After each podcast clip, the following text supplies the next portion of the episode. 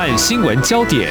焦点时事探索，两岸互动交流，请听中央广播电台新闻部制作的《两岸 ING》。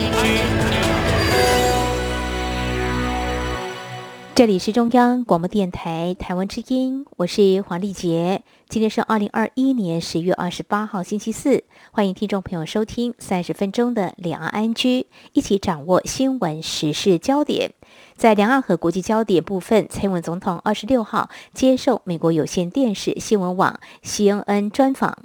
而根据今天播出的专访内容，蔡总统当天接受 CNN 专访，首度证实美军在台湾协助训练国军，但是他没有说目前美国军事人员在台确切数字，只说没有大家想的那么多。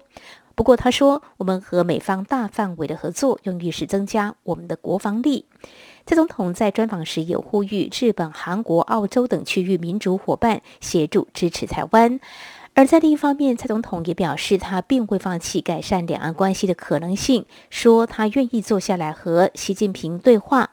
而当被问及台湾有没有能力在没有军事援助下防卫自己，总统说，台湾会竭尽所能自我防卫。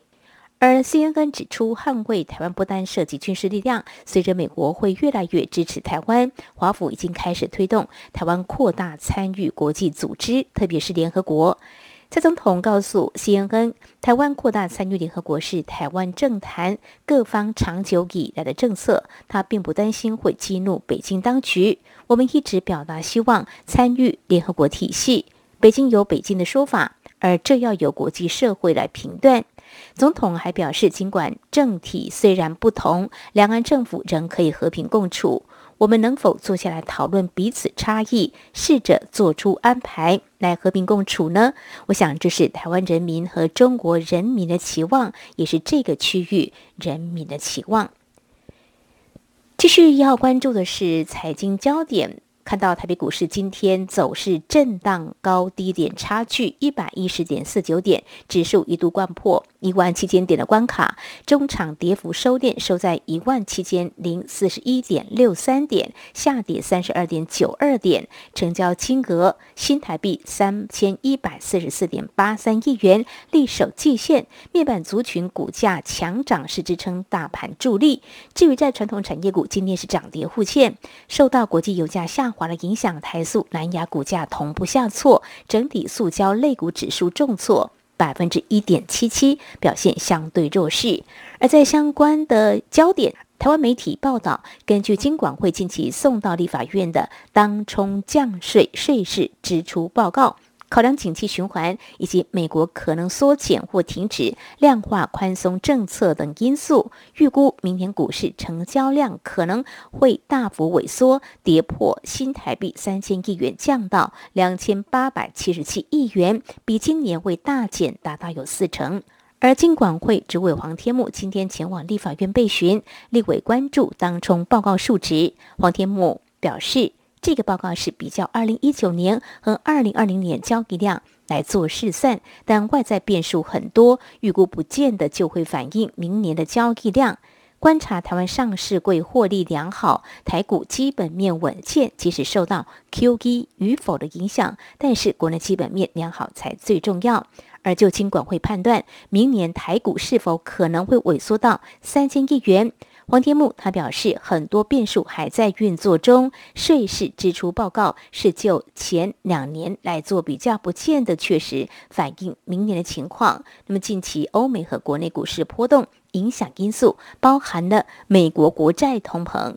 疫情以及减债事件等等。但是台股基本面很好，经济成长率亮眼，对台股是乐观的。的确谈到有关台湾的经济还有台股的表现，今年全球还是笼罩 COVID-19 疫情，各国经济发展受到不同程度的影响。台湾因应得宜，而且出口亮丽，主计总处预估今年经济成长率百分之五点八八，而我们的官员也乐观期待，渴望会破六。不过反映产业经营的。股市却时而波动，如何观察台股挑战量能的表现呢？展望明年疫情渴望明显趋缓的情况下，出现通膨的隐忧下，有哪些关注的因应相关做法影响或变数？我们在今天特别邀请财讯双周刊副总主笔郭廷玉观察探讨，非常欢迎副总主笔，您好。你好，主持人好，各位听众大家好。呃，在展望明年之前，还是先看到，或许可以稍微往前来看一下。嗯，台股曾经挑战万八，但是目前大概是一万。七千点左右哦，那主要台股受到这个利多，我们这样来说，应该说有比较好的激励影响，到底是有哪些呢？我想，其实台股在二零二一年的表现，在全世界来讲还是相当不错的哦。嗯、那就如大家所讲，就是呃，在疫情的方面，其实呃，台湾的控制相对全世界还是来得好。那这一点可以从台湾的出口的数字非常亮丽，可以看得出来哦。大概呃一到九月大概还是成长三十三 percent 左右，是一个非常非常好的数字。所以其实呃才会像刚刚主持人提到的，就是台湾的经济成长率是不断的向上调的。那其实就股票的表现来讲，目前在一万七千点左右，算是一个蛮不错的成绩。嗯嗯，当然就是说。呃，如果跟全世界来比的话，那呃，美国还是最强的，就是美国的三大指数，包括道琼指数、标普五百指数和呃科技股为主的纳斯达克指数，都还是在高点的附近哦，就是大概在这个礼拜都还是创新高的一个局面。那只有纳斯达克稍微差高点一点点而已。嗯嗯，好，看到台湾的股市还有美股的表现啊，就可以知道我们表现是不错的。不过就是说，呃，曾经挑战一万八千点，当然现在一万七千点，这个因素当然很多。看到我们的产业发展应该是没什么问题，应该也没有所谓利空照底，应该不会了哈。本土疫情，我们五月份其实我们的因应做法也做得不错，但是为什么最近如果短期来看，台股攻不上去的原因，可能有哪些呢？我想，其实大家心里现在最担忧的，应该就是通货膨胀的问题哦。那通货膨胀看到的现象就是物价上涨。我想，其实这物价上涨，可能大家呃民众都是有感的哦。那其实包括我们现在大家常常在讨论的这个吃啦，哈，或者是用的东西哦，大家可以讨论到一些小吃啊，包括像这面线的价格哈，大家也是有感的。那我想，其实。会觉得有一些吃的东西或者是用品，他们其实都在涨价。那很多这个生活用品，包括饮料啊，那大家的涨价的原因，当然都是因为成本的上涨。那成本上涨可能又有两块，一块是说，呃，因为这个全世界这个全球化的影响，就是很多材料它可能是在国外生产，那必须要透过这个海运。运到台湾来，或者就是经过船的东西运到台湾来，那这个部分因为运费今年的这个价格涨得非常凶，大概涨了三四倍是有的，所以其实这个运费呢上涨，大家就会反映在说，哎，可能你的日常用品不是在台湾做的，或者是说它的原料来自其他地方，那这个就会反映在物价上。那另外一方面，其实包括油价的上涨，大家也是有感觉的哦。嗯。那国际的油价上涨，就是目前已经到了每桶八十块美元以上。那包括我们发电用的，其实台湾的发电主要是靠煤，还有天然气，好，这为主。那其实煤和天然气的价钱，在国际来讲，今年也是标的非常高的。那包括我们可以看到。呃，中国大陆这边其实它的煤价一直上涨，那导致说，呃，大概在呃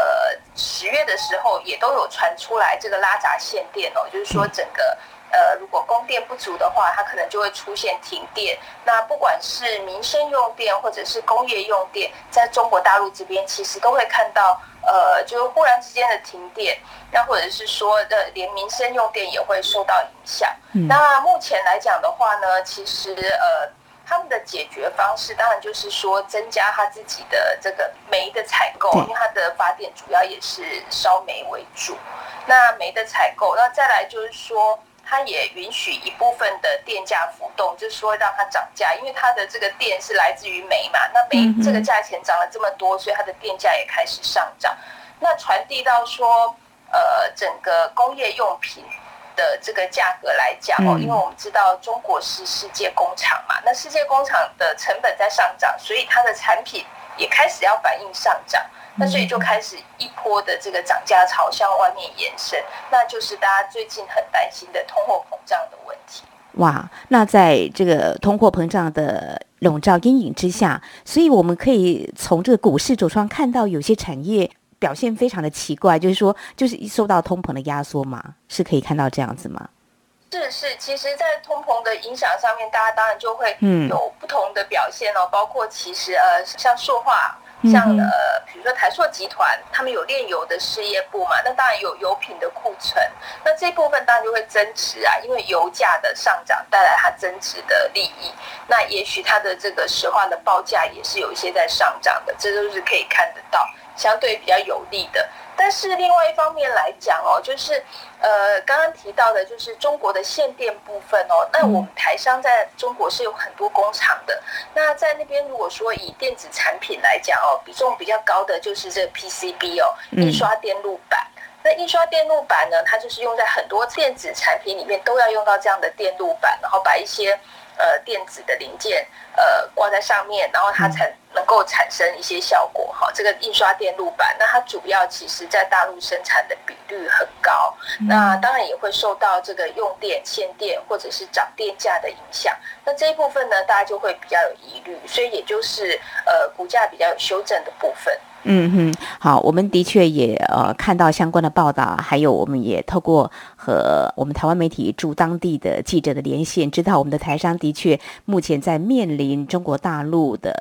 越来越大规模的限电呢，是饱受冲击跟影响的哦。看到中国大陆的官员，他们是说呢，要来全力来发电，但是这个发电呢，可能又会碰到这个煤炭的价格又是高涨，是不是能够在很快的时间点？把这个情况来控制住，不会影响到啊这个物价的一个推升。哦，那这样子的一个情况来看的话，会不会看到说我们的产业的发展，在我们诶乐观预期，像台湾，我们觉得今年的经济成长率渴望会突破百分之六了哦，就会出现一些乖离的现象。所谓就说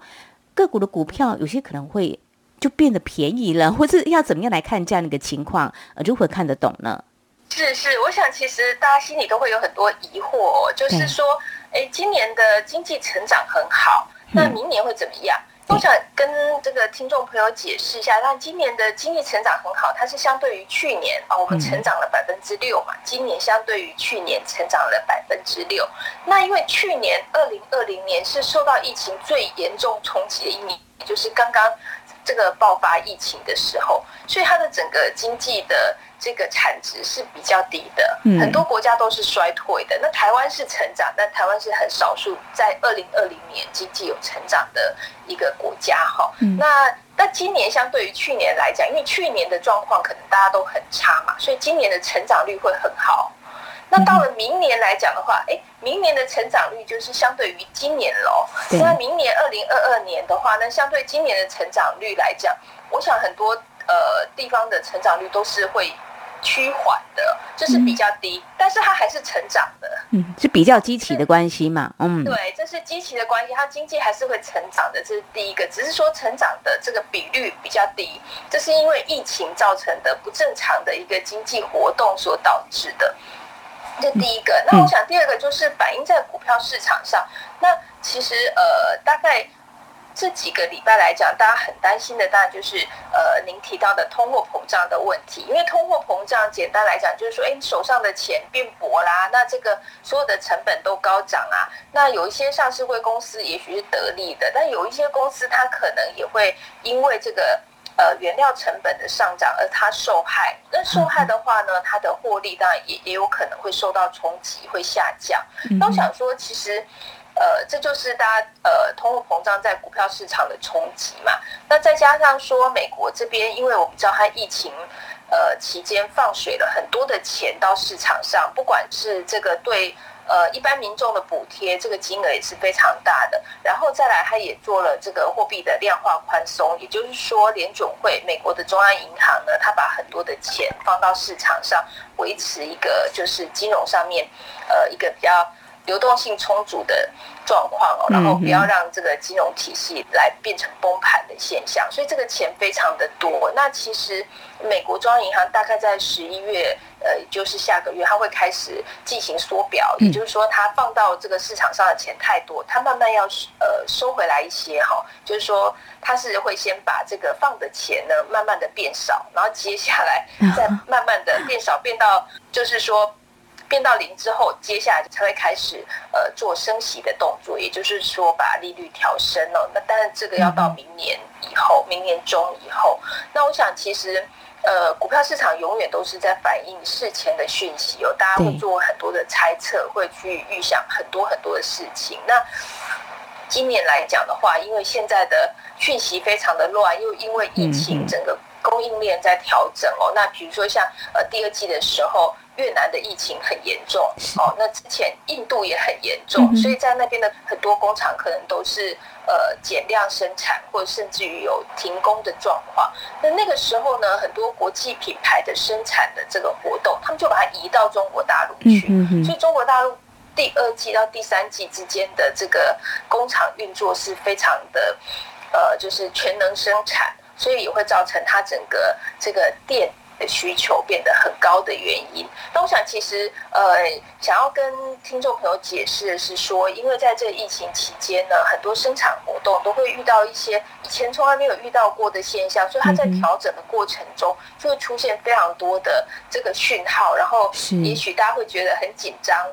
哦，大概就是这样。那但是，其实，在股票市场上，其实它到最后，像呃美国来讲的话，它的股市还是一直在创新高的状况。嗯嗯，刚刚副总主笔有提到啊，在今年以来，我看到嗯是缺料。缺货柜啊，中国大陆是缺电哦，那整个这个生产供应链好像也受到一些影响。原本美洲贸易战让一些厂商会把这个生产的呃基地呢分散风险，可能会移到东南亚。但是东南亚因为疫情比较严重，好像又成为中国大陆整个影响的因素呢非常的多哦。好，那么这是在我们节目的前半阶段，非常感谢财讯双周刊的副总主笔郭听玉来给我们解析呢。从啊台湾的经济成长率，那么今年表现渴望非常的亮丽。那么再看到股票投资市场的一些表现，有哪些值得关注的焦点？稍后节目后半阶段呢，我们再请副总主笔来跟我们谈哦。呃，刚刚有提到一个重点，就是嗯，美国呢会缩表，就是钱可能不会那么多，就是预告这个经济的发展成长的力道呢，是不是也会受到一些影响？还有美中关系，呃，有哪些值得我们关注的一个部分？那通膨的隐忧，在明年的时候，是不是也会影响到产业的发展呢？我们节目稍后回来。今天的新闻就是明天的历史，探索两岸间的焦点时事，尽在《两岸 ING》节目。这里是中央广播电台听众朋友继续收听的节目《两岸 ING》。我们在今天节目当中邀请到财讯双周刊副总主笔郭廷玉。今天我们特别来透视解析一下哦，在今年台股的表现。那么展望明年经济的发展、产业面的一些表现，还有哪些影响的变数哦？那接下来我们就要来谈谈那。明年投资市场可能会受到哪些因素影响？刚才我们提到经济发展呢，可能会比较好嘛，因为脱离这疫情不确定因素，应该会比较好。但是美国动作如果说不再大撒币，而且钱收回来，这个可能还是会有一些冲击的吧？或怎么样来看它对全球的这个投资市场的一些影响呢？是是，我想其实呃，可能跟。各位听众朋友，来解释一下，因为今年我们看到的这些影响经济或者是影响股票市场、影响金融市场的变数，大概是空前的多哈。再加上这个中美这个对抗哦，这不管是贸易战或者是科技战的这个影响，那这也影响到地缘政治啊。比如说，美国要控制中国在五 G 哈这个先进通讯上面的一些呃进度，所以它就是对科技公司做了一些限制。那这些大概都是呃。几十年以来比较少见的，所以其实，在对于呃有在做投资的朋友来讲的话，面对这么多的变数哦，我们是想要建议大家，其实可以呃仔细去想一下，把这些变数分成两种。嗯啊，一种就是说，哎，它是循环性的，短期之内它可能会呃回到原点，比如说这个。涨价，它其实一直涨，一直涨，它总有一天，因为一直涨价的过程当中，这供给方就有这个诱因，它去提高它的供应量啊。既然价钱这么好，我就多生产一些，所以它其实会透过一个呃经济的这个供需来取得平衡，它就不会一直在涨哈。那就像说现在的油价高涨，那我想其实产油国家当然也有意愿提供比较多的一个产量，所以它也许会慢慢的回来。那另外一方面，就是大家现在用很多的绿能啊，包括我们可以看到的，呃，这个风力发电啊，或者是太阳能，它慢慢的加入之后，其实对供需也会有影响。所以我们想提的是说，其实投资人可以依照自己投资的方式来把这些变数分成两块，一块是短期的循环性，它有可能经过一段时间调整，它就会回到一个正常。那另外一块呢，是属于结构性的，也就是说。它是属于一个趋势性的发展，它不会回头的。就像我们刚刚提到说，哎，中国跟美国，它这两大国的公平竞争的这个方向，看起来它是还是在持续进行的。那为什么要这样子来做区分呢？因为其实，在这样区分之后，再配合投资人，您自己是属于比较哎短线上比较厉害的，其实可以专注在短线的话题。嗯，但如果是您是比较注重在长线投资的话，你可以随着这个结构性的变化来做调整。那其实这样子来讲的话，投资它会变得比较清楚、比较简单，就不会变得说哇，这个好像每天媒体上面看到都是、嗯、呃比较惊悚的话题哈，就是他常常会看到说啊，这个缩表好像这个股票市场就非常的不好，就完蛋了。哎，可是其实这个话题也讲了好几个月，但是美股还是在创新高。那、嗯、我想大家就。比较可以分清楚它短期跟长期的影响啊，那这样子对投资来讲会比较清楚。嗯哼，好，要正确来区分这个结构性的或循环性。我刚刚提到这个美中贸易战哦，这个美中贸易是不是会再挂钩？这是在之前美国贸易谈判代表戴琪说的，这有别于过去美国前任总统川普喊出的脱钩。美中贸易战不再剑拔弩张吗？可能还是会持续这个竞争的格局哦。这个缩表的部分的影响是这样。那如果说我们来区分短期或长期的趋势来做一些啊、呃、不同的话题的解析了哦，那外资动向可以来做一些观察吗？是是，我想其实可以跟听众朋友报告一下，其实外资哦，大概从二零二零年初到现在。对台股来讲，一直都是站在卖方的。那我们可以说，从二零二零年初到现在二零二一年的大概十月底，它还是整个对台股的卖超的金额，大概还是达到了一兆台币左右。那这是一个呃，以前以来没有看过这么大的一个卖超哈。但是呃，这是一个现象。但是另外一方面来讲，台股还是站在。一万七千点左右，那就是说，虽然外资的卖超的量很大，但是呃，台股也是有接手的，所以它的指数可以撑在一万七千点左右。那我想，其实这个原因来讲的话，比较可以看成是呃，这个台资的回流，因为我们想说，其实台商真的是很会做生意哦，就是过去三十年来中国整个市场开放的一个红利哦，其实台商算是从头到尾。都有享受到，就是说他很早就过去中国大陆投资，那随着中国大陆这个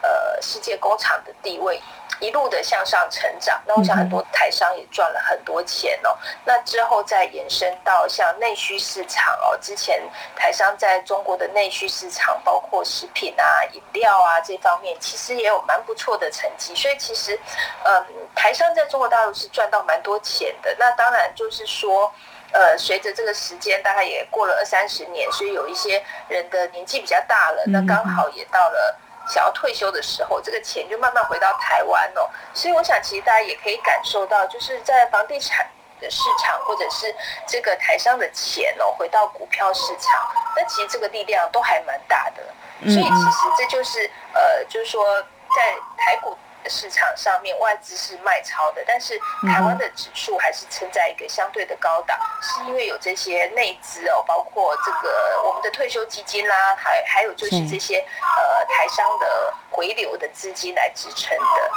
好，就诚如刚才副总主笔您所提到的啊，那我们的台股量能有啊不少的支撑点啊，包括跟我们台商投资回流，那另外还有一些嗯退休基金。不过提到台商的投资中国大陆，呃，也是很灵活的啦哦，可以因应转变。不过提到这个限电缺电的问题啊，其实反映的就是要减碳了。中国大陆有提出个碳中和的目标，那未来它的产业结构发展也是值得我们关注的。当然，台商，因为我们现在出口也蛮多，呃，前往中国大陆的，那是不是未来的这个绿能的投资是可以来关注它的一个影响的？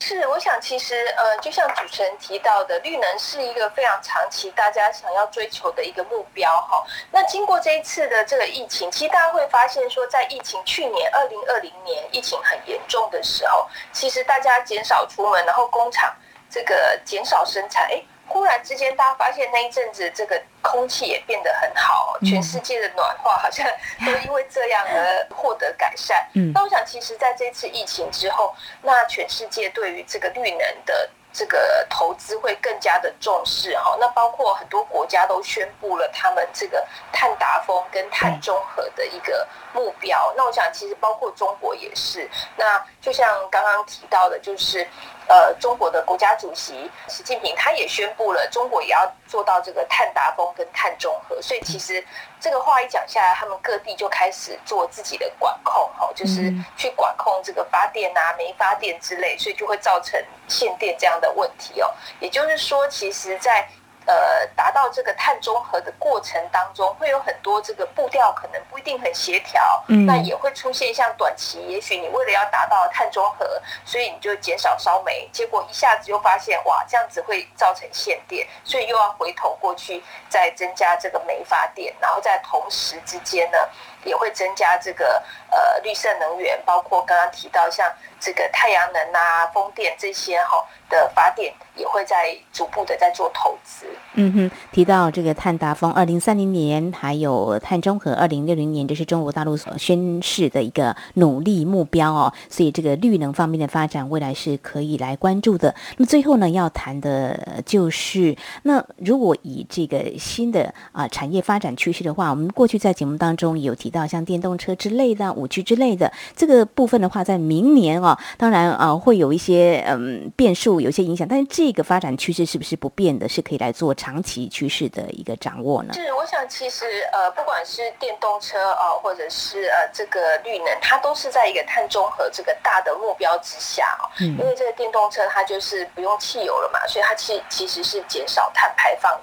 里面的一个工具。那我想其实这些都是在明年会持续发展的。所以其实虽然说面对现在好像。呃，投资市场很多的变数，那我想其实投资朋友还是可以去选择跟思考，就是说二零二二年它会持续成长的产业。好，那一个当然就是说它是从这个疫情里面恢复的。那另外一个趋势就是像刚刚主持人所提到的，呃，像电动车啦，它就是一个长期的趋势哦。我想其实呃，可能很多朋友都会发现，其实呃，台湾或者是台北市的街头，你会看到真的越来越多的电动车哦，到此来就是。特斯拉经常都会看到特斯拉的这个车子出现在街头，那我想其实它就是一个未来趋势的一个方向。嗯哼，好，希望我们的呃台商也能够掌握住这样的投资的发展哦。好，这是我们看怎么样看懂呢？在这个股票市场投资方面。有一些短线炒作的话题，但是有些长线趋势也要更留意哦。这是在我们今天节目当中探讨台湾今年的经济成长呢，在疫情之下还是表现相当的好。那明年渴望有不错的发展哦。但是呢，明年还是有一些影响变数的，包括美中贸易战呢、还是会持续竞争的一个格局，还有通膨的隐忧。另外还有美国方面呢，会缩表，这个钱可能不再那么多，但是钱会跑到哪里去呢？我想呢，有很多影响的因素呢。我们在今天非常谢谢财讯双周刊副总主笔郭廷玉的观察解析，非常谢谢您，谢谢，谢谢，谢谢 Nancy，谢谢。好，以上呢就是今天节目，非常感谢听众朋友您的收听，黄丽杰祝福您，我们下次同一时间空中再会。